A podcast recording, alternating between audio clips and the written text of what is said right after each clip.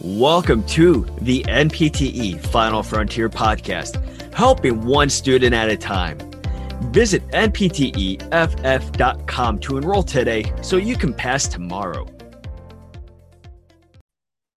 Thank you for joining us here on the NPTE Final Frontier podcast. My name is Emily, and today I will be discussing a question which covers distal radius fractures. So the question reads as follows A 44 year old female patient arrives to an outpatient clinic after sustaining a fall involving the hand and wrist. Upon examination, the physical therapist observes the radius dislocated in a volar direction. Which of the following conditions would most likely match this description? Option A, Smith's fracture.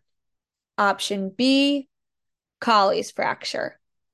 Option C, scaphoid fracture. And finally, option D, dinner fork deformity.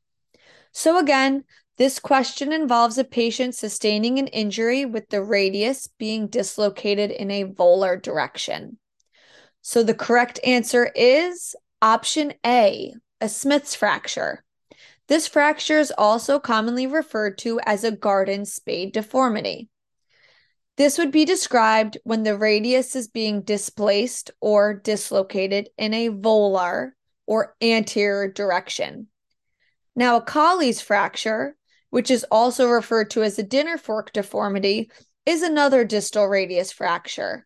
However, with this type of fracture, the radius would be displaced or dislocated in a dorsal or posterior direction. I hope you found this question helpful, which dives into the main differences between a Colles fracture and a Smith's fracture. Thank you very much for listening.